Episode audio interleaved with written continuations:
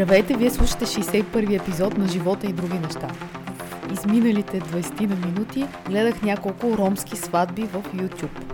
Оказва се, че жанра е много популярен, а гледанията на този вид видеопродукция стигат почти милион. Въобще не се шагувам, имаше с 7-800 хиляди гледания. Може би най-слабите сватби са по 50-60 хиляди гледания. Често са в първа, втора и трета част. Може да ги намерите изписани по всякакъв вариант, сватба, сватба, обаче винаги стигате до един голям ромски купон. Да продължавам ли сене или имаш нещо да добавиш? Чакам да разбера защо си гледала ромски сватби. Вчера чух новината, че парите, които са намерени в печатницата, импровизираната в двора на Висшето транспортно училище, били реквизит за сватби и кръщенета. И понеже на сватбите, на които ние сме ходили, не съм виждала да се размятат долари и евро, а количеството, което беше напечатано от друга страна, беше много голямо. Едните бяха, едната валута бяха 4 милиона, другата бяха 3 милиона и 600 хиляди. Да, в купюри от по 100 това прави 400 хиляди банкноти. Не знам дали физически мога да си представиш колко са. Ако са на пачки от по 10 хиляди, както би ги взел човек от банка, това са 40 хиляди пачки долари и 36 хиляди пачки евра. Е, аз за не това знам коя сватба и колко сватби могат да поемат това количество. реших, че трябва да отида на някаква много голяма сватба, която продължава поне 2-3 дни и са поканени всички роднини. И ромските сватби са такива сватби. Там се събират пари в нейлонова турба. Булката е задължително с рокля тип торта, с букли, много букли, много грим и много тъжна. През цялото време никой, нито една булка не се усмихваше. Може би така трябваше да се разделя с родителите си, не знам. Но коя е конвертируемата валута на ромската сватба? Знаеш ли? Долари и евро. Не, десетолевката. Това е нещо, което се слага БНБ, продукция 10 зелена 10 десетолевка. Да. Да. Тя се подхвърля на музикантите, като този, който дава на музикантите, застава, подрежда пачките така в, разтвор, в разперена длан, значи те са отгоре пачките и той с другата ръка само прави така цак, цак с оня жест, в който да- те да плъзга. летят. Да, плъзга. Слайпва, разбираш ли? Да. И те летят. Но Също... това не са долари. Не, това са десетолевки. Също десетолевките може да ги видиш забодени в джобчето а, на сакото на мъжа или някак си закачени тук около през рамката на булката. Обаче не видях никакви долари и евро, поне в сватби реколта 2019, 2018 и 2017. Има най-различни сватби. Има такива, които обикалят квартала. Булката е с дълга рокля, както ти казах, вид на торта, в кал до, до коленете. И тя роклята в един момент от бяла става кафява, а жените, които са с нея, са с много официални пак рокли. Ти си гледала филм Чакай, косите им, не, не, не, слушай, косите им са с много лак и надолу са с чехли, защото те трябва да танцуват в продължение на часове и не спират. А мъжете само от време на време се появяват и носят по една бутилка уиски, като уискито се вее като бяла кърпа и се сива, се разлива в пластмасови чаши, като тия с... А, да, Гофрираните пластмасови. гофрираните точно така. Е, това е. Сега хубаво си направила и много ми беше интересно да слушам това, което разказа. Аз също имам едни големи съмнения, такива с главно са, както се казва, около новината за това, че печатаните долари били реквизит. Въпреки, че селския Мегдан Фейсбук се габарка естествено, че нали, колко некадърна полицията, прокуратурата, как не могли да различат. Аз имам наистина известни съмнения. Първо искам да припомня официалното пресъобщение на прокуратурата от първия, в първия момент, когато бяха заловили там печатницата хората. Те казват следното. Заловили сме около 4 милиона неистински щатски долара с номинал от 100, около 3 милиона 600 хиляди евро, пак с номинал от 100. И сега тук следва интересното. Метални клишета за поставяне на релефни изображения върху банкноти от 100 и 500 щатски долара. Фотоплаки с изображения на еврови банкноти, ан- акцизни бандероли, серийни номера, листа с изображения на осигурителна нишка на 50 евро, дискове съдържащи предпечат за изготвяне на еврови банкноти, печатна машина и други. Значи покрай голямата шеговитост и голямата веселба, как тия долари са се оказали реквизитни, всъщност никой от колегите не, не зададе този въпрос. Какво стана с останалите неща? Защото ако ще правиш фалшиви там, не ами, имитация на долари, за да ги разхвърляш на сватба или в чалготека или не знам къде биха могли да бъдат хвърляни, едва ли ще тръгнеш да слагаш релефни изображения, които нали, на пипане доларите на времето, така се проверяха пипаш с ръка, дали има релефно изображение. Така че имам подозрение аз какво може би да обясним всъщност откъде тръгна историята с това, че става дума за реквизит.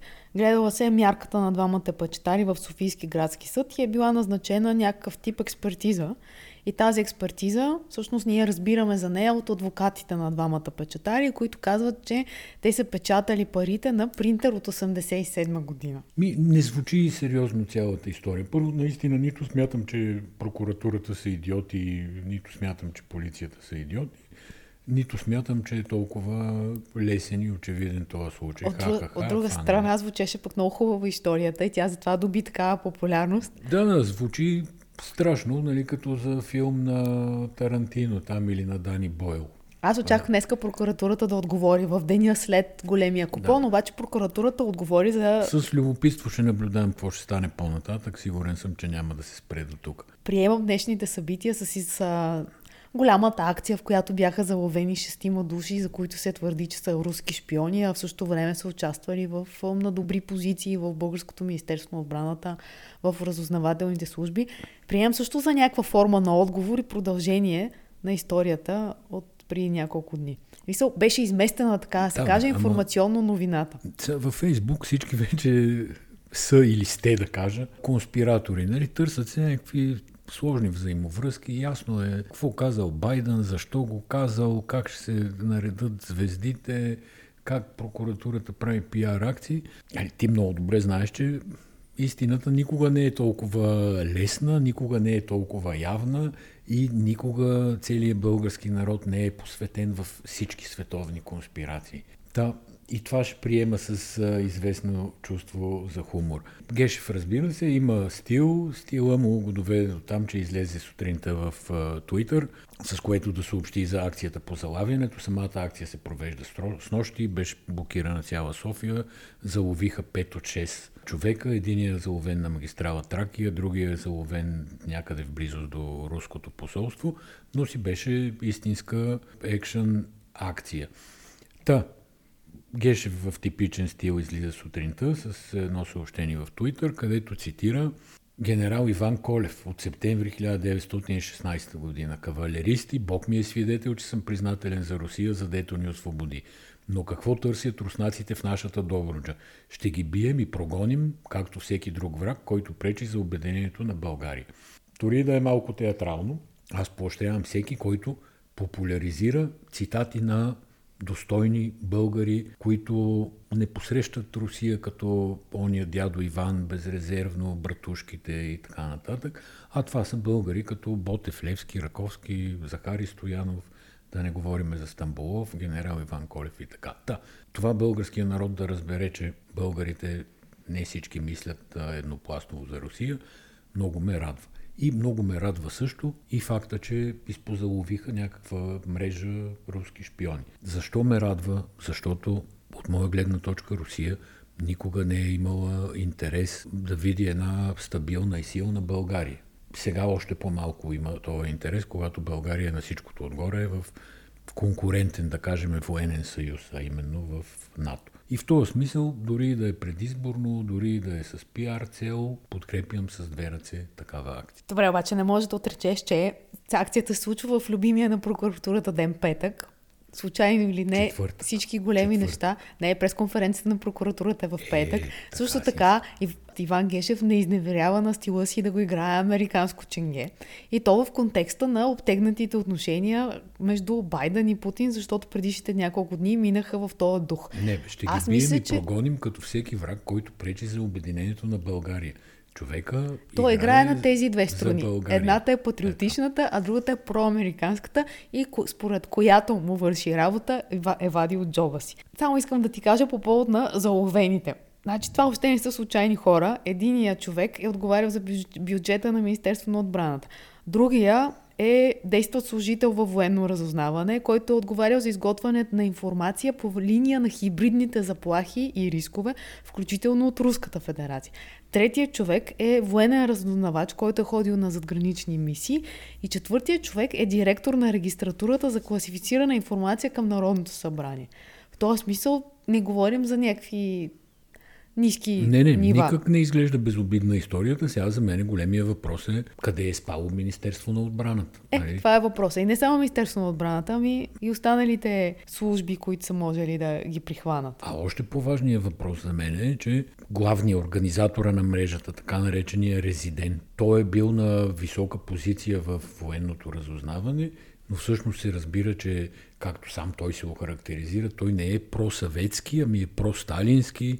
Там баща му плакал, когато Сталин умрял, завършил школа на ГРУ в Москва, на главното разузнавателно управление на Съветския съюз.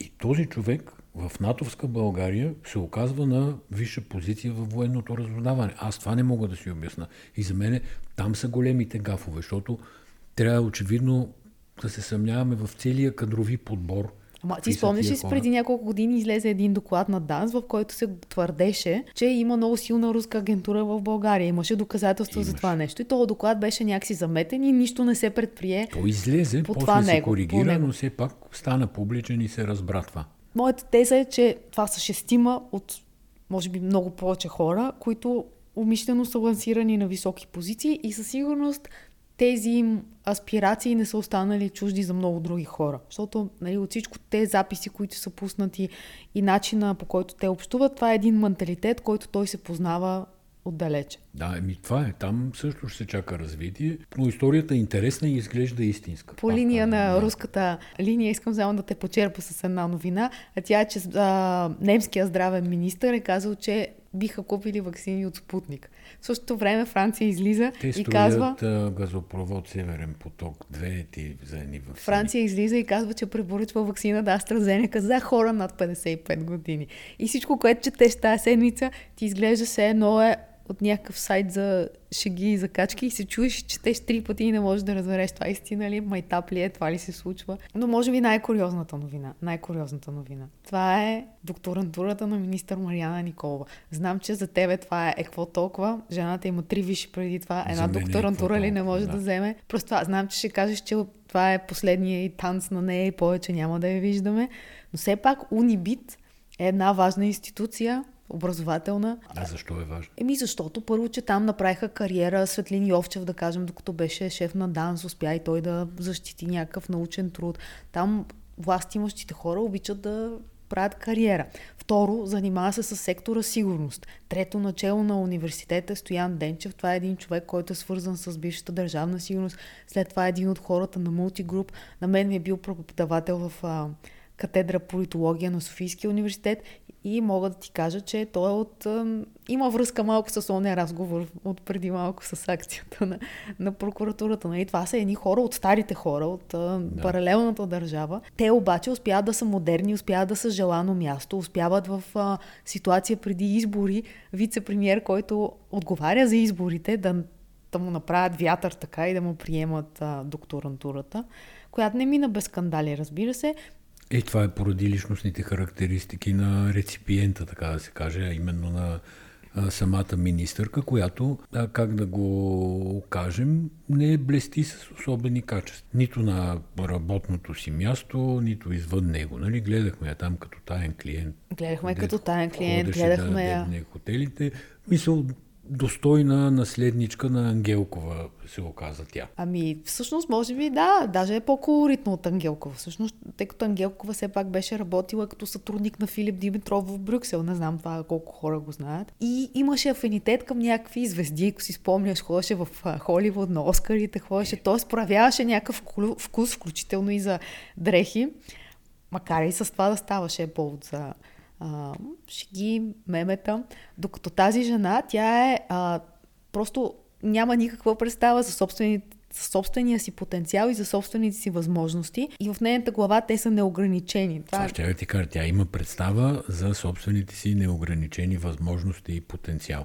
Високия интелект, силната образованост, уменията и да управлява, тя има такова самочувствие и не виждам защо се подиграваш на жената. Еми, по много причини се подигравам на жената. На първо място се подигравам на жената за това, че тя е сложена на, тези, на този пост, който заема в момента, защото тя, освен сложена, друга дума не може да се употреби за нея. И вместо да се покрива някакси, както казват хората, да си наляга парцалите, за да не се види какъв е капацитета, Тя обратно има огромно желание да бъде на първа линия на общественото внимание. Факт, че материалите за нея, които написахме, а ние я уважихме доста през седмицата, са буквално най-четените материали в сайта. Просто щупиха броячите. Включително надминаха материалите за втория локдаун или там няма представа кой локдаун се пада. И това е защо? Защото в цялата ситуация има виц. Какъв е вица? Това е разминаването между очакванията и реалността. И възможностите, може би. Да.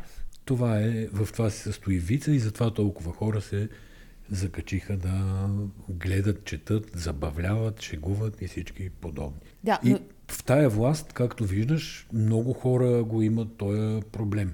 Точно така, това исках да кажа, че тя не е някакво изключение, а тя е един символ на новата власт, без да цитирам конкретна власт, тъй като тя е от Обединени патриоти, от квотата на Валери Симеонов, но тя е това, на което му се викаше Калинка преди няколко години. И, и вече трайно установено присъствие. От друга страна, ако погледнеш чисто статистически, дам ти един пример, когато излязоха в началото на седмицата номинациите на Оскар, за Оскарите, аз створих CNN да видя какво пишат в информационната си статия. Статията започваше така. 70 жени са получили общо 76 номинации.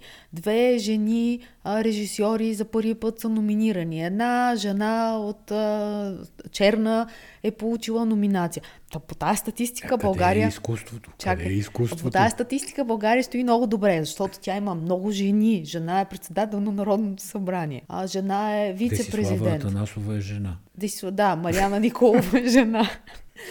жени да, много. Да, известни жени има. Овластени е, жени да. много. И затова, ако гледаме нещата през статистика, през числа, през квоти, през освояване на средства, картината изглежда по един начин. Обаче, ако гледаме реално какво стои за това, може да се фане за главата малко, като, като ромската сватба е положението. Дай да говорим за локдауна, който всъщност не е локдаун, защото всички така лесно го наричаме. И как да не е локдаун? Еми не е локдаун, защото имаме право да излизаме. Нали? Това не е март миналата година и април миналата година, когато нали, трудно се излизаше. Имаше попейките по градинките, бяха оградени, ако си спомняш, с полицейски ленти или нещо подобно на полицейски ленти. Сега се затварят доста бизнеси. Това е истината и се затварят за 10 дена. Тия 10 дена изтичат малко преди изборите и разбира се, конспирациите са в пълен ход. Нали, ако, ако не беше затворено, щяхме да викаме и викахме, разбира се.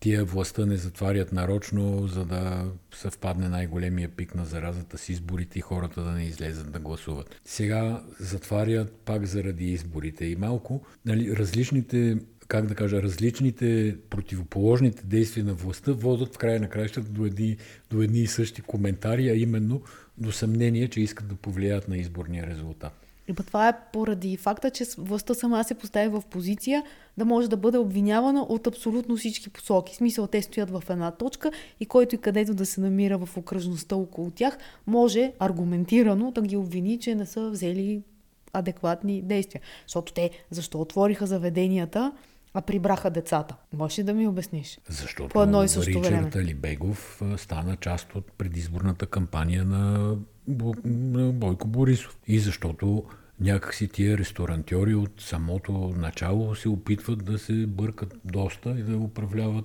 пандемията. Да, да, ма те имат легитимно право като Не, те някакъв имат част от бизнеса право, чак когато да някой лобират. им поиска и започне да им раздава помощи на база на регистрирани работници, платени осигуровки, заплати и така нататък. Ма не е виновен Ричард случва. Алибегов, а е виновен Бойко Борисов, който го вика в Кюстендил да се снима с него.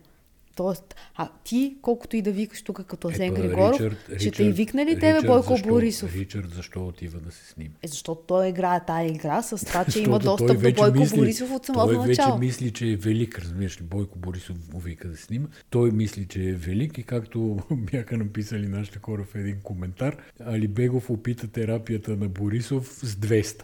Е, така се получи. Точно така се получи.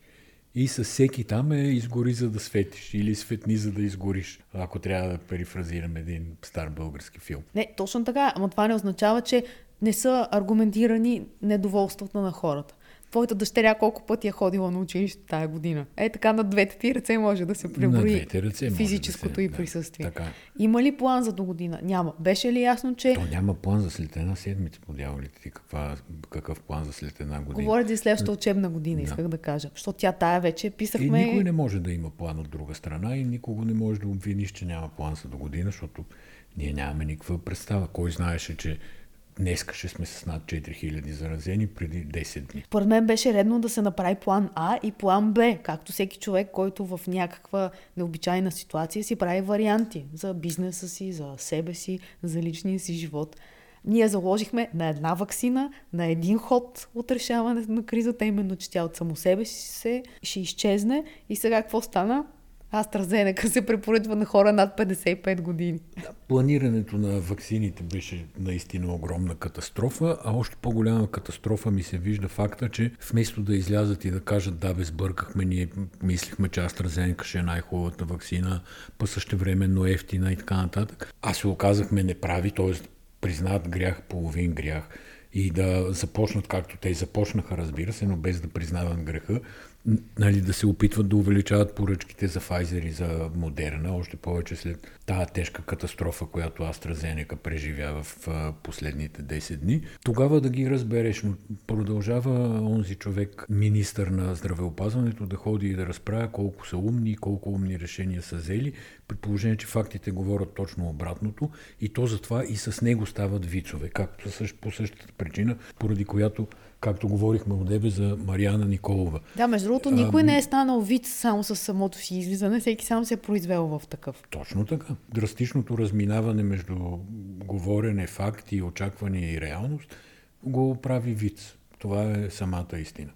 Ама с елементи на цинично, защото днес е излязъл шефа на столичното РЗИ, който на въпрос защо личните лекари не получават AstraZeneca, всъщност т.е. получават само AstraZeneca, не получават РНК вакцини, той казва, че РНК вакцините са по списъците за циковете и риковете, които продължават да идват. Какво ти говори това? Че се раздават като едно време, подпуснаха еди какво си. Точно така се и с връзки и се използват за как да кажа, за подкупи. За предизборна кампания? В за предизборна смисъл. кампания. На тебе ти беше писала една жена, ако не се лъжа, от едно кюстендилско село, в което точно когато... Не, не ми беше писала една жена от Кюстендилско село. Беше ми писала една жена от София, чието родители живеят в Кюстендил и са приоритетна група. В деня, в който Ричард Алибегов заедно с уния Гарги на площада, имаше едно видео, в което Ричард ходи, гаргите така крачат зловещо. Бойко Борисов е там с двама министри, за да покаже как заведенията работят. Разбира се, няма пукнат човек в тях, защото Кюстендил е много зле с а, числата за COVID.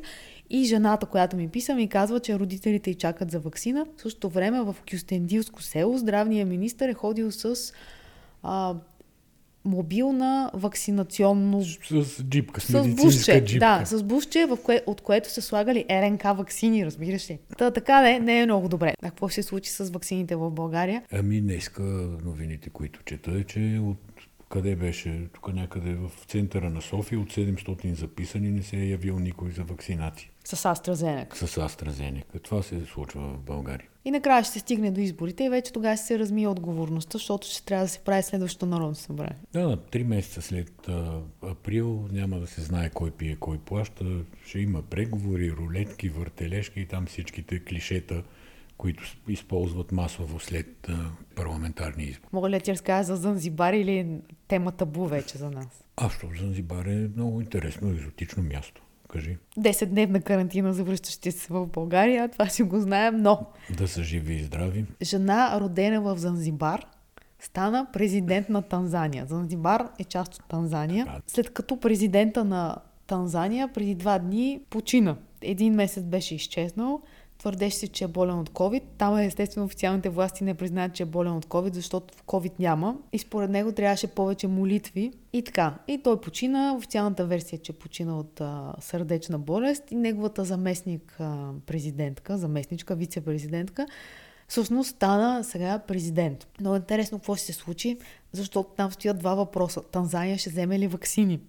До момента. Те искаха местните танзанийски власти да направят проучване свое за качеството и необходимостта от ваксините. Ще се признае ли COVID съответно за съществуващ там, тъй като те не, не изпращаха числа за, за болни. И и ще дадат, ли, на, бъл... и ще нещо... дадат ли на българите строят на първа линия? И това е, според мен, е големия въпрос, защото нашите ще иска. Ами да, аз чух, че доста българи вече, не доста, но българи има, които са били преселили там да живеят. Казвам ти, сега ще започнат дюни тук. Имате ли? Дайте да видим на дюните, подпорни стени, бетон, това, онова, да видят танзанийците какво е. Еми, весело си прекарваме. Ти нещо по руско-американските взаимоотношения ще вземеш ли думата. Еми, Байден се заяви много ясно тази седмица по отношение на Русия и по отношение на Китай. Тя е сложна и дълга тема, коментари на международни отношения. Това, което аз виждам е, че Байден показва, че няма да е нито мекошавия Обама и безхаберен абсолютно, нито театралния позор Тръмп. Това ще е някаква трета администрация. Той казва ясно, че Америка ще се върне в как да кажа, в старите традиции на американската политика, ако щеш още от времето на Рузвелт, който, както сигурно си учила по политология, казва, че нали, speak softly, but carry a big stick. Тоест, говори спокойно, но носи голяма тояга. Добре, ама все пак да кажеш Путин, на въпроса Путин убиец ли е? Да, това не е много софтли, а? Да, това не е много софли, но това е, така да се каже, първо заявление. Ето ме аз къде съм, дай да видим ти какво ще кажеш. И какво казва Путин, вие защо биете афроамериканците? Ония стар виц, просто да не използвам оригиналната дума, която във виц. И между другото го кани на а, от публичен телевизионен разговор, което не мога да си представя какво точно би представлявало и кой сериозен политик ще се съгласи публично да се водат преговори между две държави. По-смешно ще да е само да го покани в клубхаус. За тези, които не знаят кой, какво е клубхаус, например, като майка ми, която сигурно ще слуша и този подкаст. Аз, въпреки че го имам инсталиран, но не мога Това е социална да мрежа, която е само за гласови а, за гласово ползване и е основно за устройства, в момента само за устройства на Apple. И Мъск си беше направила една шега с Путин, беше писал в Твитър, че кани Илон Мъск, кани Путин на дебат в Клубхаус. И тогава администрацията на Путин беше отговорила, че той не ползва социалните мрежи за лично ползване. Та така. Та, ако беше поканил Путин, Байден в Клубхаус, може би Байден ще да приема. Да, но защо правя този генерален извод? Защото ясно какво е посланието от Байден към Путин, но в четвъртък се проведе една среща между външните министри на Китай и Съединените щати в Аляска. Се бяха събрали заедно с големи делегации на две дълги маси, една срещу друга и още с откриващите думи, откриващите стейтменти, стана ясно, че много трудно ще се намери на този етап някаква обща пресечна точка. Пак ставаше дума за права на човека. Американец там Блинкън, външния министр, каза, че иска да види Китай да действа внимателно в Хонг-Конг, в Тайван, всичките територии, в които се подозира, че има проблеми. Китайците казаха, че в Америка има огромни проблеми с правата на човека и да не се обаждат много след като има такива проблеми. Е, в този дух започна срещата. Сега как е завършила, ще се разбере утре други ден от новините, но това също е ясна заявка. Ето, вие сте Китай, ние сме Америка, нали, две велики държави. Ние къде сме, дай да видим вие къде сте. Тоест, това имах предвид, че Байден се поставя на картата и прави доста голяма разлика между предич... предхождащите го двама президенти и, и себе си. Ти, ти нали знаеш телефонен кабел на стационарен телефон от едно време? Много добре си спомням къдрави кабели и усукваха се по много противен начин. Трябваше така да държиш слушалката, за да се раз, а, развие, ако искаш да не тръгне целият телефонен апарат заедно с слушалката. Така. Ако за това говориш, за къдравите кабелчета. за това говоря. Значи Ботега Венета, италиански луксозен бранд, лансира колие, което прилича на този телефонен кабел, само че в цвят лилав и струвам 2000 долара. И от това много ми хареса, че някакси стана огромна вълна, в която всички ми казаха, абе, вие луди ли сте? Сега, това не е кабел, не е, въпреки че се веднага се появиха шеги, пет кабела в редки цветове за 5 долара. да, да. Горе-долу толкова, а какво е, ако не е кабел? Ами, значи, това е, е така огърлица, или какво се казва, която е 60% сребро и 40% смола. Ама каквото и да е сега 2000 долара.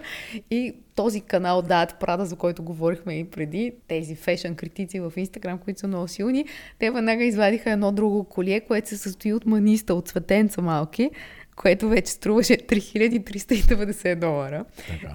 И казаха, че тия неща се че в Etsy, това е сайт, където човек, който сам прави някакви, примерно шия дрехи или прави бижута, от цял свят може да ги качва. Това е Etsy. Че те има за по 20-30 долара и че всъщност хората, които ги правят в Виетнам, в други такива държави, се продават себе си за тия пари, за които струва това колие. И че висшата мода всъщност е загубила връзка с реалността. Аз мятам, че тая криза яко ще срине така наречената висша мода и нали, супер луксозните брандове. Ама аз мятам, че пандемията, всъщност ще има голяма връзка между пандемията и това критично мислене, което спирайки се малко, успяхме да произведем спрямо такива глупости, като огърлица в маниста за 3390 долара. Именно. И тези смятаха, отдават прада и казват, или някои от другите хора там, които им пишеха в коментарите, им казват, добре бе, ако продавахте огърлицата за 90 долара, печалбата ви бе, щеше да бъде 300%. Нямаше ли да е достатъчно? Е, така е. Да. Добре, толкова за днес ми се струва на мене. Благодарим ви, че ни слушахте. И до скоро, до следващия път. Чао. Чао.